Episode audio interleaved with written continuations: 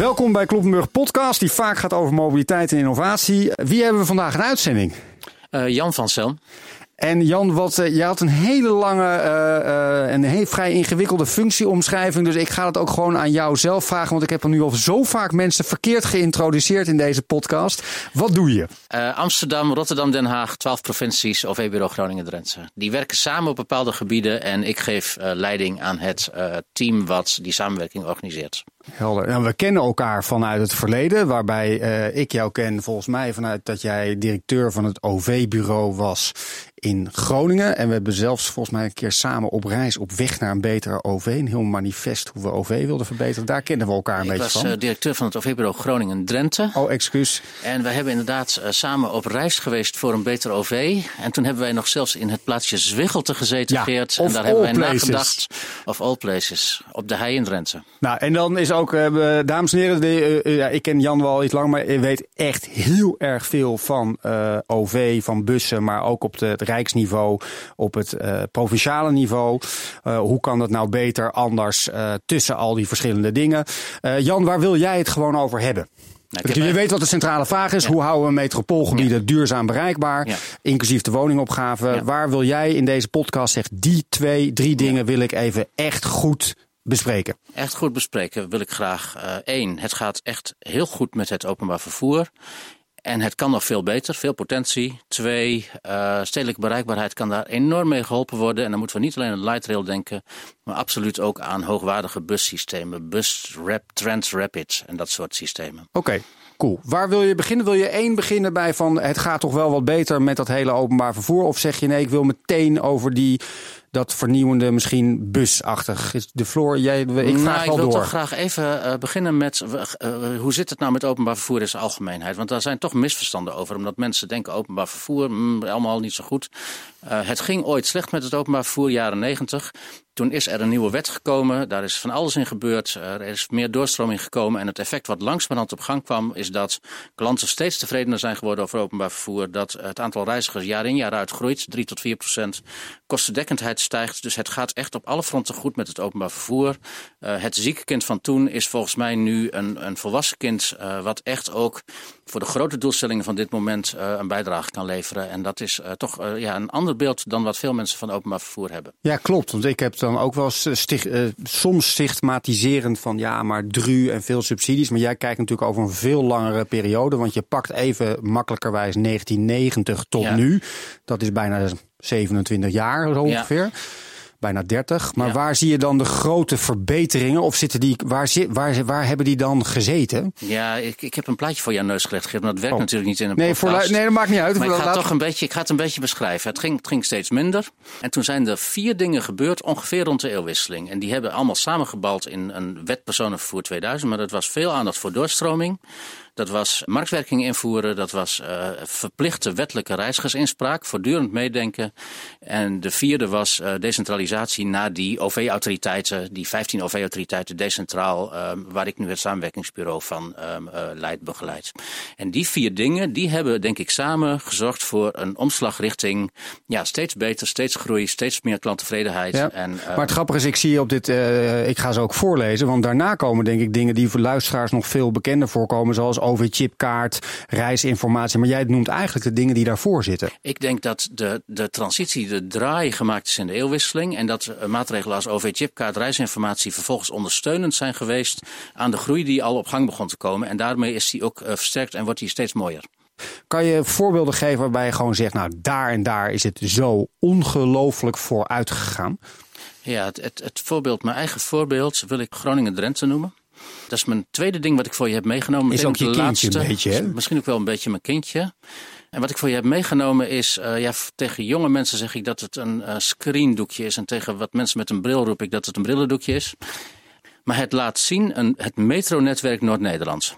Nou bestaat dat niet, maar als je trein en bus in Noord-Nederland optelt, dan kun je dat in één netwerk vatten. En dan ontstaat echt een prachtig netwerk wat ook aantoonbaar leidt tot 5-10% per jaar groei meer reizigers. En, dat hoeveel meer, sorry? 5-10% per jaar groei op dit metronetwerk Noord-Nederland. Maar het grappige is natuurlijk, zeg metronetwerk, maar je zegt het zelf ook al van, er rijden geen metro's. Maar ik zit hier, dames en heren, naar een soort van metrokaartje te kijken. Alsof ik naar de plattegrond van, nou niet zozeer Parijs of Bilbao of iets anders kijk. Maar het grappige is hier wel van dat je dus de snelle bussen gecombineerd zit met treinen en alles op één kaartje. Eigenlijk zoals die ProRail-man Klaas Hofstra hier binnenkwam lopen weken geleden, dat hij nijdig was dat de Noord-Zuidlijn niet eens op de spoorwegenkaart staat. Dat zie ik hier eigenlijk echt wel anders. Ja, want wij hebben gedacht van, maar je moet de reiziger één systeem laten zien. En daar horen alle modaliteiten daar op een goede manier bij. Dus we hebben inderdaad ook treinen daarop ingetekend. En we hebben snelle bussen daarop ingetekend. En regionale treinen. En dat wordt dan een totaal netwerk. En ik heb de podcast van meneer Hofstra gehoord. Ja. En ik was het van harte met hem eens. En ik dacht van, ik neem nu zeker dit brildoekje voor jou mee om te laten zien dat het ook anders kan. Waar kunnen mensen, luisteraars overigens letterlijk als ze zitten luisteren, waar kunnen ze dit zien? Dit kunnen ze Groningen zien. Bereikbaar. OV-bureau, OV-bureau.nl. Ja, maar het zien is vaak toch, geloven ze zitten nu te luisteren, maar dan kan je daadwerkelijk een soort van metrokaartje zien. Maar ik bedoel, en wat is dan, kunnen we al switchen naar de bussen? Want ik merk aan mezelf dat ik ongeduldig ben. Ik wil dit nog even dat ligt maar toe. Want dit doet drie dingen in mijn beleving. De ene is dat dit voor de reiziger zegt van, het is hoogwaardig wat hier gebeurt. En dat vatten ze ook. Hoogwaardig betekent frequent. Ja, hoogwaardig betekent frequent, comfortabel, goed aansluitend op elkaar. Je snapt het systeem, het gaat snel, je komt overal, alles. Ja. De tweede is dat het een uitdaging is aan ons als OV-sector zelf. Van oké, mooi dat je zo'n kaartje tekent, maar dan moet je het wel echt gaan doen en continu optimaliseren. Dat is wat ook gaande is in Noord-Nederland. En de derde is, hoe goed ook je product is, je moet het wel verkopen. Je moet het marketen. Dus dat brildoekje heb ik ook meegenomen en die pen die je daar ziet liggen, die heb ik ook meegenomen om... Er hoort veel goede marketing bij een goed product. En dan gaat het lopen en dan gaat het draaien. En dat is wat we hebben zien gebeuren in Groningen en Drenthe. Wat mij nog wel interesseert is dat je eigenlijk de verschillende modaliteiten als bus, trein, maar ook die verschillende kleuren ziet op die kaart. Dat betekent dat ik dus ook door dat hele systeem heen kan gaan met één kaart? Antwoord is waarschijnlijk ja. Maar ook wordt dit dan geaccepteerd door Arriva, NS...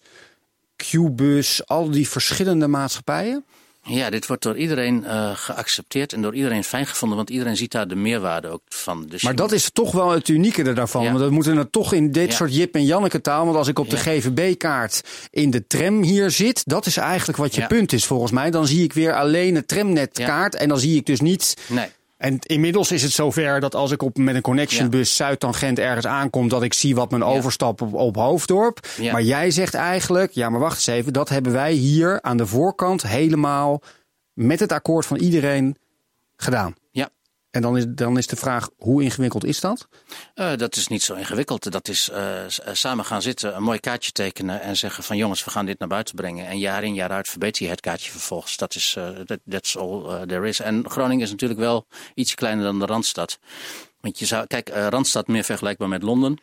Maar Londen heeft wel ook een mooie metrokaart waar alle hoogwaardig OV op staat. En ik zou zeggen dat moet van de Randstad ook kunnen. Maar ik heb de kaart nog niet gezien van de Randstad. Nee, want dat is. Nee, maar en dan is het de luisteraar en ik ook die toch die vraag gaat stellen: van hoe is het dan toch mogelijk met al jouw ervaring dat jou dat wel. Nou, het gaat niet om jou, het gaat niet om de persoon. Dat is eigenlijk totaal oninteressant. Hoezo is dat nog niet gelukt in de Randstad? En vooral de leukste vraag erachteraan. En hoe zou dat wel kunnen lukken?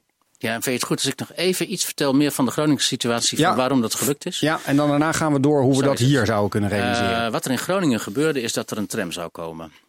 Uiteindelijk op het laatste moment kwam die er niet. Die tram zou dwars door de stad heen gaan. En die zou dwars door de stad heen gaan, maar ook TZT de regio ingaan. Maar hij kwam niet. En dat was november 2012 toen het college in de stad Groningen viel. En vervolgens moesten we wat anders verzinnen. Want het verkeer was wel groot en er gebeurde van alles. Wat we verzonnen hebben is het zogeheten Q-Link systeem. Een stadsregionaal systeem waarvan bussen min of meer hoogwaardig de rol van tram vervulden. En dat hebben we in 14 maanden voor elkaar gekregen. Dus november 2012 geen tram, december 2013 Q-Link systeem. En het aardige aan het systeem was dat de kleuren die we de buslijnen gaven, want we hadden een blauwe bus en een groene bus en een oranje bus, diezelfde kleuren ze gaven op het kaartje weer, zodat de reizigers voortdurend echt herkenden, hey, ik zit nu in de blauwe bus of ik zit nu in de groene bus. Ja, ja. En die herkenbaarheid. Maar wat ik ook wel grappig vind, jij noemt het nog steeds een bus. En het geestige van een bus, dat ik altijd een soort van, terwijl als ik daar was bij jou, dan vond ik het eigenlijk geen bus. Ik vond het inderdaad bijna een meter, een Zuid-Tangent-achtig ding, waarbij ik het gevoel had dat ik in een blauwe, ik had niet meer in een het idee dat ik in een 18 meter bus die me sukkelde van dus het perceptieniveau wat voor jou normaal is als zijnde bus, dat is voor een gemiddelde Nederlander en ook de mensen die zitten te luisteren die denken, ja maar wacht eens even, dit is iets heel anders eigenlijk. Ja, dus we noemden het in Groningen Q-Link. En de internationale term is bus transrapid. En de meer Nederlandse term is hoogwaardig openbaar busvervoer. Dat klinkt dan toch net minder dan in dat Engels. Ik vind BRT ook eigenlijk de mooiste. In alle eerlijkheid vind ik BRT de mooiste. Ja, ik ook. En dan die vraag van, en hoe krijgen we dat voor elkaar op de Randstad? 1, waarom is dit nog niet gelukt? De azijnzeikervraag. En 2, hoe zou het wel kunnen? Nou ja, wat we tot onze vreugde daar zagen was dus inderdaad die enorme groei. En de snelheid waarmee dat kon. Dus inmiddels wordt in 2020 dat hele netwerk uitgebreid. Is dan uitgebreid met nog 3 lijnen. Is ook volledig elektrisch en duurzaam. En dat kan allemaal met bus op vrij korte termijn. Tegelijkertijd, wat ik net zei, het kwam alleen maar tot stand omdat de tram er niet kwam. De eerste gedachte was wel de light rail, de tram. En dat is bijna de natuurlijke gedachte die we allemaal hebben als we aan openbaar vervoer denken. Grootschalig, dan denken wij aan rails. Ja. En rails kan ook heel veel. Ja. Maar tegelijkertijd zien we op dit moment gebeuren dat BRT, ik durf de bus niet meer te noemen Geert, BRT ook heel veel kan. En die ontwikkeling gaat misschien nog wel sneller dan light rail op dit moment. Ik wil even terug op dat kaartje. Ja. Wat is er dan nodig om zo'n type kaartje voor de consument, de reiziger, te kunnen krijgen op de Randstad? Er zat wel een soort regie in vanuit een OV-bureau Groningen-Drenthe die zich daar samen met andere spelers verantwoordelijk voor voelde en die de motor was. Heb je in de Randstad ook gehad natuurlijk, het OV-bureau Randstad. Ja. Die hebben voor elkaar gebokst dat R-net overal in de Randstad rijdt, op verschillende plekken. Ja. Alleen op een gegeven moment is dat opgehouden. En toen hadden ze wel de formule van R-net, maar niet de kaart van R-net getekend. En ja, op een of andere manier is die kaart dus nog steeds niet getekend voor de Randstad. Dus dat is gewoon een vrij simpele innovatie die vrij snel, waarschijnlijk door buitenstaanders, gewoon gemaakt kan gaan worden. Bij wijze van spreken kan iemand nu gaan zitten tekenen en zo'n kaart gaan maken. En dan wordt iedereen blij van? Ik denk dat iedereen daar blij van wordt. Oké. Dan kunnen we al de stap maken, want je zei het eigenlijk al, van bus rapid transit systemen, maar gewoon naar de HOV-bussen, dus de bussen en het gebruik van het asfalt. Wat kan dat dan betekenen versus rails? Niet een of-of situatie, nee. Maar ja, waar hebben we het eigenlijk over dan met zo'n bussysteem? Ja, want ik wil toch inderdaad benadrukken dat light rail ook veel kan en vanuit bepaalde situaties echt wellicht de betere variant is. Maar als je het over BRT hebt, bus hebt, dan heb je het over asfalt en dan heb je het over een flexibel systeem van voertuigen die zich mee ontwikkeld hebben met de vrachtwagentechnologie. Dus die echt comfortabel zijn, die zich snel ontwikkeld hebben naar elektrisch. Die ook als er een bus voor ze kapot is, daar gewoon omheen kan rijden omdat het nou eenmaal asfalt is en niet een vaste rails is. Ja. En een ander ding, dat kan ik misschien het beste vergelijken, is een beetje een moeilijke vergelijking met een rivier, Geert. Dus je pakt de Rijn. De Rijn begint in Zwitserland en dan is die heel klein en dan komen er allemaal stroompjes samen en die vormen samen op een gegeven moment die rivier. En dan komt die in Nederland aan en dan waait die weer uit, dan hebben we de delta, zeg maar. En een van de grote krachten van een bussysteem is dat het aan de voorkant een delta kan vormen. Het stroomt naar een centrale stroom toe. Op een centrale as vervolgens met heel veel capaciteit kan doorknallen. Ja. En vervolgens in het gebied waar iedereen weer eruit moet, in één keer kan uitwaaien, zodat je die last mile grotendeels kwijt bent. En die first mile ook.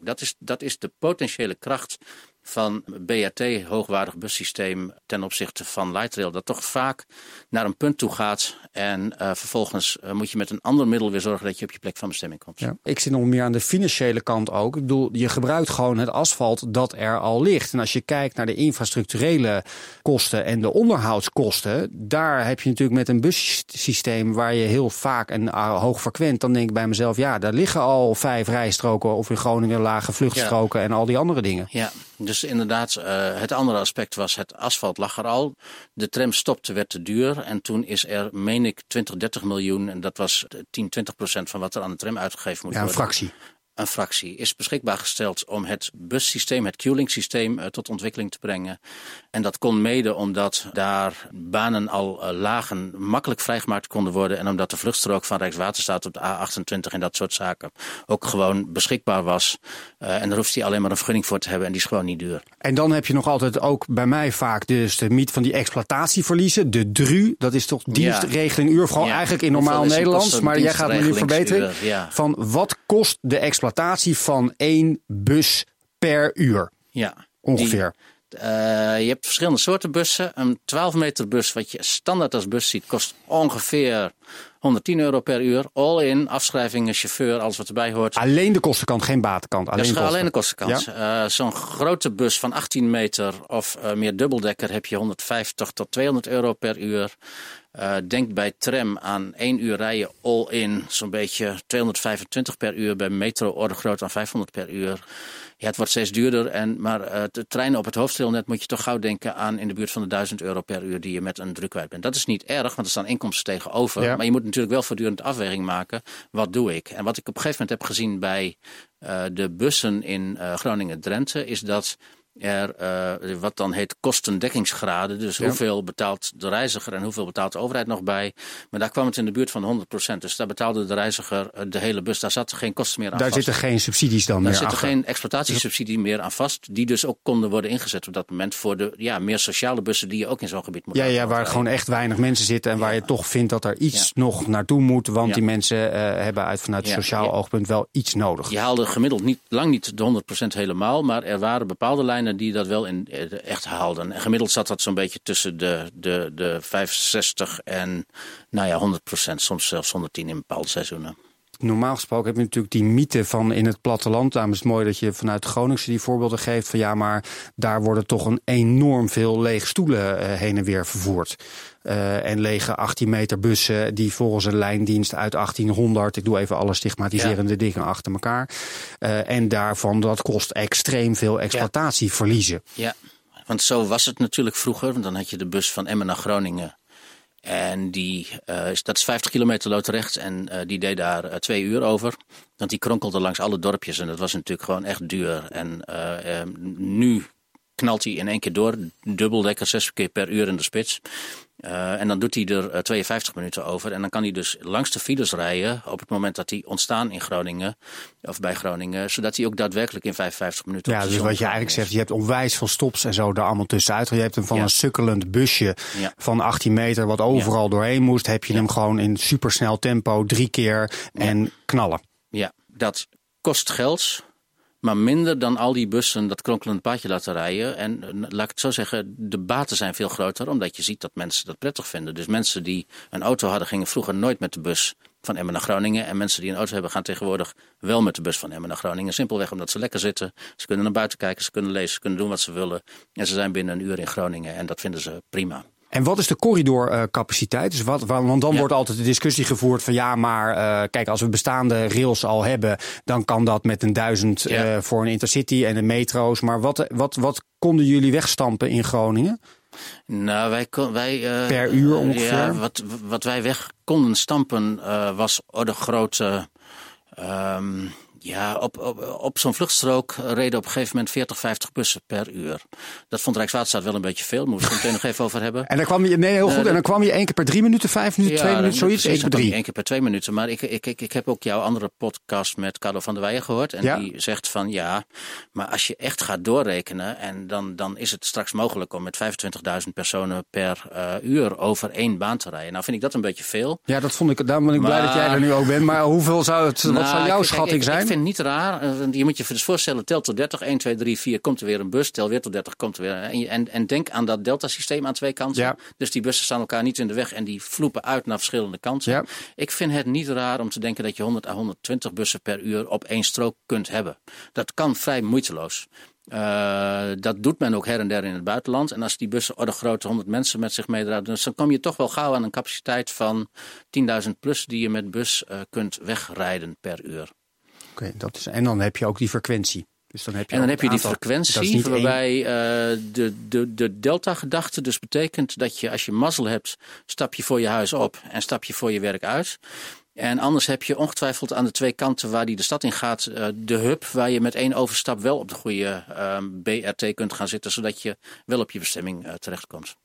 Iets doen bij mij op. Wat zijn buitenlandse voorbeelden waarvan jij denkt, hey, dat werkt met zo'n bussysteem? Dat is altijd Bogota, krijg ik altijd te horen. Bogota zit er, Istanbul is een systeem en in China heb je veel systemen. En in Frankrijk beginnen ze zich nou ook te ontwikkelen. Sommigen die blijven bij tram, wat ook zeer goed doordacht kan zijn. Anderen gaan op bus zitten en die maken vrije busbanen en die geven de ruimte aan dit soort systemen. En ook nog, niet echt een zijvraag, maar je zei het toch wel even, het elektrificeren van jullie willen in Groningen alle bussen richting elektrisch. Hoeveel bussen hebben we het dan over in één zo'n aanbesteding ongeveer? Nou, wat er gebeurd is in Groningen, geloof ik, is dat het is een aanbesteding geweest en in 2030 moet alles in Nederland hebben afgesproken met z'n allen, alle decentrale OV-autoriteiten, alles zero-emissie zijn. Volgens mij gaan er in Groningen nu vanaf 2020 nieuwe concessie 20% van de bussen, dus dat is zo'n 100 à 150 bussen elektrisch rijden, waaronder alle stadsbussen. Ja, en dan ga ik ook nog een check vragen, daar ben ik benieuwd naar. Is dat dan, iedereen zegt ja, maar dat elektrische bussen is dan toch duurder en dat kost de maatschappij in de directe financiële zin. We hebben het even niet over de maatschappelijke kosten en baten ervan, dus niet over de milieuwinst, maar het is zoveel duurder. Dus is het eigenlijk misschien wel een beetje dom. Zouden we net zo goed nog langer benzine en diesel in kunnen zetten, want er zitten toch 80 man in. Dat hoor je wel eens, die geluiden. Of zien jullie in die berekeningen dat je zegt, nou, als we de dieselprijzen en de benzine doorrekenen, dan zien we wel degelijk dat elektrisch op total cost of ownership in 25 jaar, 20 jaar uiteindelijk wel? Of zeg je nee, we doen dat echt vanuit het oogpunt vanuit maatschappelijke kosten en baten. En ja, het is wel degelijk op dit moment nog duurder. Het komt echt in de buurt. Dus op het moment dat je zegt als overheid wil ik hier maatschappelijk in investeren, dan kun je al vrij makkelijk die investering doen. Ligt anders bij waterstof, want waterstof is nog veel duurder. Maar ja, daarvan zegt het Noorden op dit moment van kijk, ik heb mijn problematiek. Ik wil die omdenken naar iets positiefs. Dus ik wil de energieregio van Nederland worden, misschien wel van de wereld worden. Ik heb die gasbuizen daar liggen. Kan daar dan straks waterstof doorheen? Kan ik dat benutten op een of andere manier? Ik heb die windmolens daar bij Delfzijl staan. Die draaien nou 's nachts niet simpelweg. Omdat, wat moet je met elektriciteit? En in waterstof kun je ze wel omzetten. Dus die gaan nou 20 waterstofbussen rijden. En dat is wel echt niet renderend, maar wel maatschappelijk verantwoord in het Noorden om dat op die manier te doen. Nee, ik ken het verhaal, maar daarom zijn we nog 2 uur bezig in de podcast om die er helemaal bij te doen. Dat is het verhaal van professor Ad van Wijk over het gebruiken van de gasleidingen voor waterstof, wat misschien wel zou kunnen. Maar laten we even terug naar HOV-bussen, elektrificeren en waarom, of wat zou dan daarvan de kansen zijn op de Randstad? Want we kennen het verhaal in het stedelijk gebied in de Randstad, allemaal knelpunten. Maar als we nou eens gewoon het rondje Randstad zouden maken met de A4, dan linksaf bij Den Haag de A12 en dan gaan we bij Utrecht weer links, dan pakken we de A2 en dan gaan we, als we Amsterdam naderen, weer eens een keer naar links op de A9. Daar maken we 1 of 2 rijstroken conform professor doctorandus Jan van Zelm. Uit Groningen zeggen we, en daar gaan we eens stampen. Wat zou dat dan kunnen betekenen voor een Randstad? Ja, dat weet of is ik dit niet te simpel? Precies. Dit is, te simpel weet ik niet, maar ik snap wel goed dat het Groningse niet zomaar te vertalen is op de Randstad. Tegelijkertijd, ik heb die gedachte natuurlijk ook wel eens geëerd, dat je denkt van oké, wat zou dat betekenen? En wat ik zie in ieder geval dat het snel is gegaan in Groningen. Dus in 3 jaar tijd had je het systeem gewoon staan. Ja. Dat is wel prettig, want je hebt misschien nu een probleem. Dus ik vind wel dat je erover na moet denken.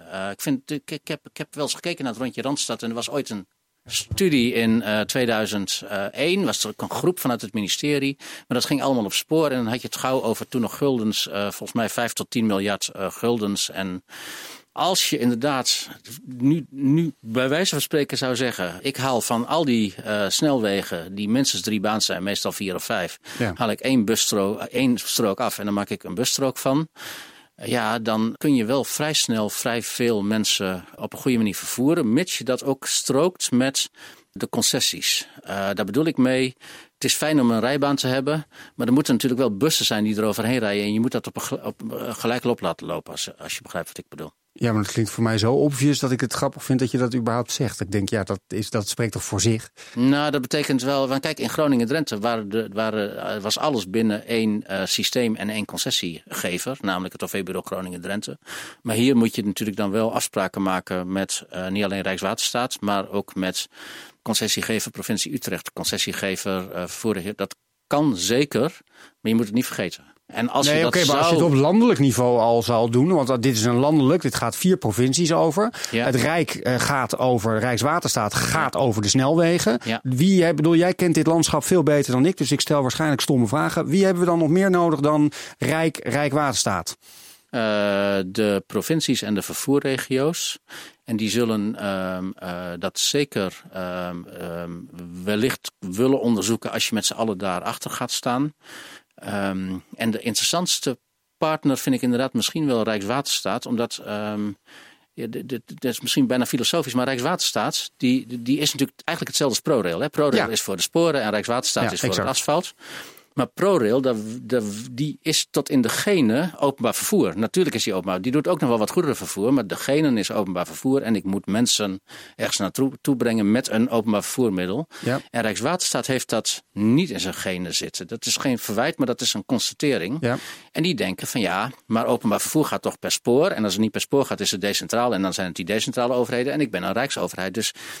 Ik heb toen in Groningen en Drenthe kunnen ervaren hoe fijn het was dat Rijkswaterstaat actief wilde meewerken. Ja, nee, maar ik kende de voorbeelden van, ik noem het voorbeeld vanuit Almere hoorde ik, dat ze dus een busbaan hebben, een asfalt, maar dat Rijkswaterstaat dan zei, we gaan wel strooien op de A1 en de A6, maar die busbaan die nemen we niet mee, want die is dan niet van ons. Weet je wel, dat soort situaties, dat het gevoel dat Rijkswaterstaat denkt, maar wacht eens even, dit is zeg maar van het geheel. Waarom lukte dat dan in Groningen, die samenwerking met Rijkswaterstaat wel, dat je er volle bak op door kon knallen? Voortdurend praten en samen het belang daarvan opzoeken. En in die zin is Groningen-Drenthe echt een iets makkelijker regio. Waar dat voelt, maar op een gegeven moment kwam Rijkswaterstaat ook aan zijn grenzen. Want die zeiden van 40 bussen per uur over een vluchtstrook is dat niet wat veel. Want onze richtlijnen zeggen dat 30 eigenlijk het maximum is. En dan moet je andere dingen gaan doen. Dus zeer meewerkend, zeer begripvol, maar wel niet hun natuurlijke habitat... om bij wijze van spreken zelf de regie te gaan nemen... om het openbaar vervoer op hun eigen wegen zeer te stimuleren. Dat is gewoon niet hun natuurlijke cultuur.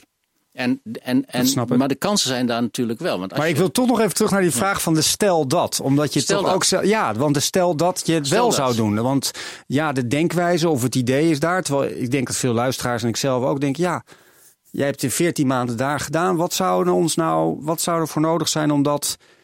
En te realiseren. Dus het gaat mij niet om de vraag van moet het of rails zijn of bus. Daar gaat het mij helemaal niet om. Het gaat om als we zo vastlopen al op dat asfalt. Het spoor kan het al niet aan met de huidige groei. Laat staan dat de helft van de mensen overklappen van auto nog naar spoor. Ze kunnen de huidige groei al niet aan. Dus dit zou een systeem zijn wat additioneel is. Laten we dat even misschien zo duidelijk mogelijk zeggen. Ja. Dat het volgens mij zowel jou als mij, dat is het type denken.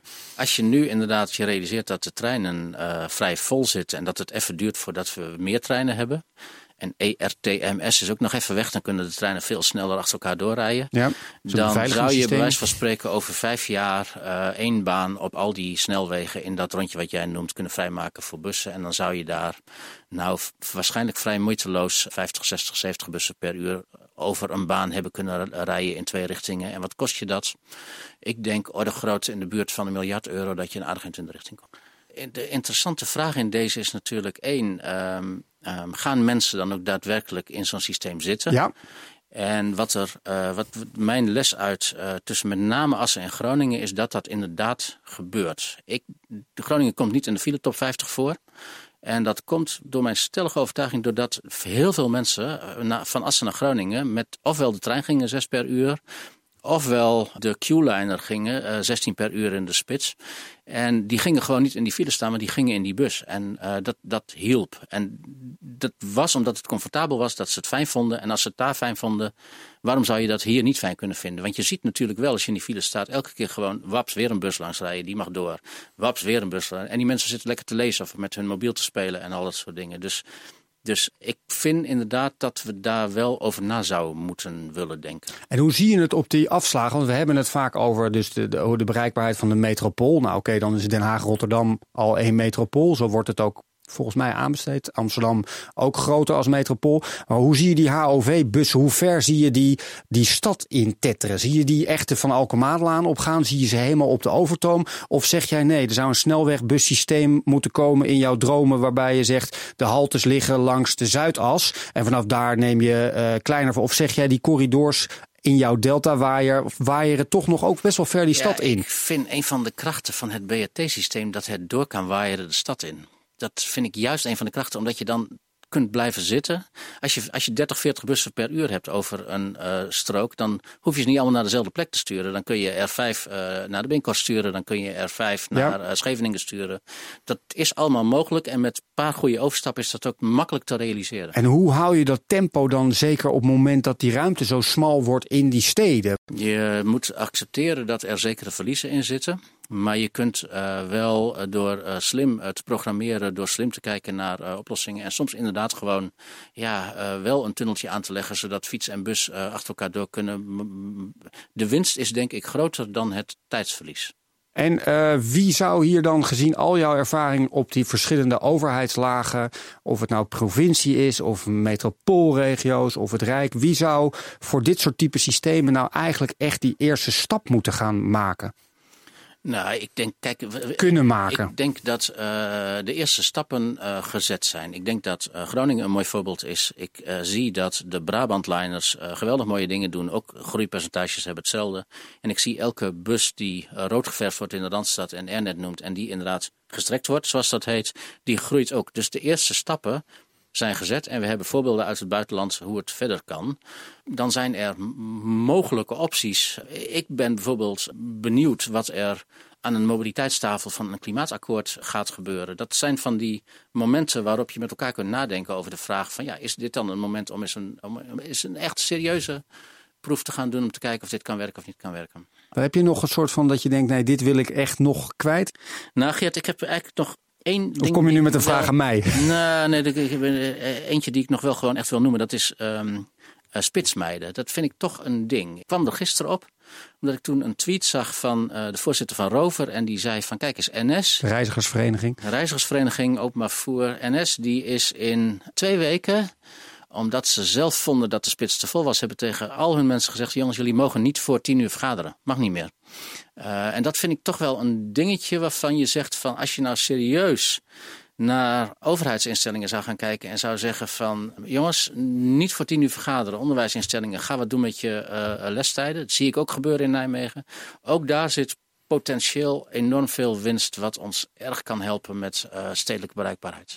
Ontzettend veel dank voor je komst naar de studio. Wil je nog laatste dingen of zeg je nee, ik heb echt wel de belangrijkste dingen? Geert, je hebt alles uit me getrokken. Alles eruit getrokken? Dus, oké. Helemaal goed. Dank voor je komst. Luisteraars, dank voor het luisteren naar deze podcast. U kunt reageren zoals op de gebruikelijke wijze naar geert@geertloepenburg.nl. Deze podcast is gratis te luisteren via iTunes, via mijn site en via geloof ik zelfs Spotify. En af en toe via OV Magazine wordt hij uitgezonden. In ieder geval, dank voor het luisteren. En graag tot een volgende keer. Jan, veel dank. Graag gedaan.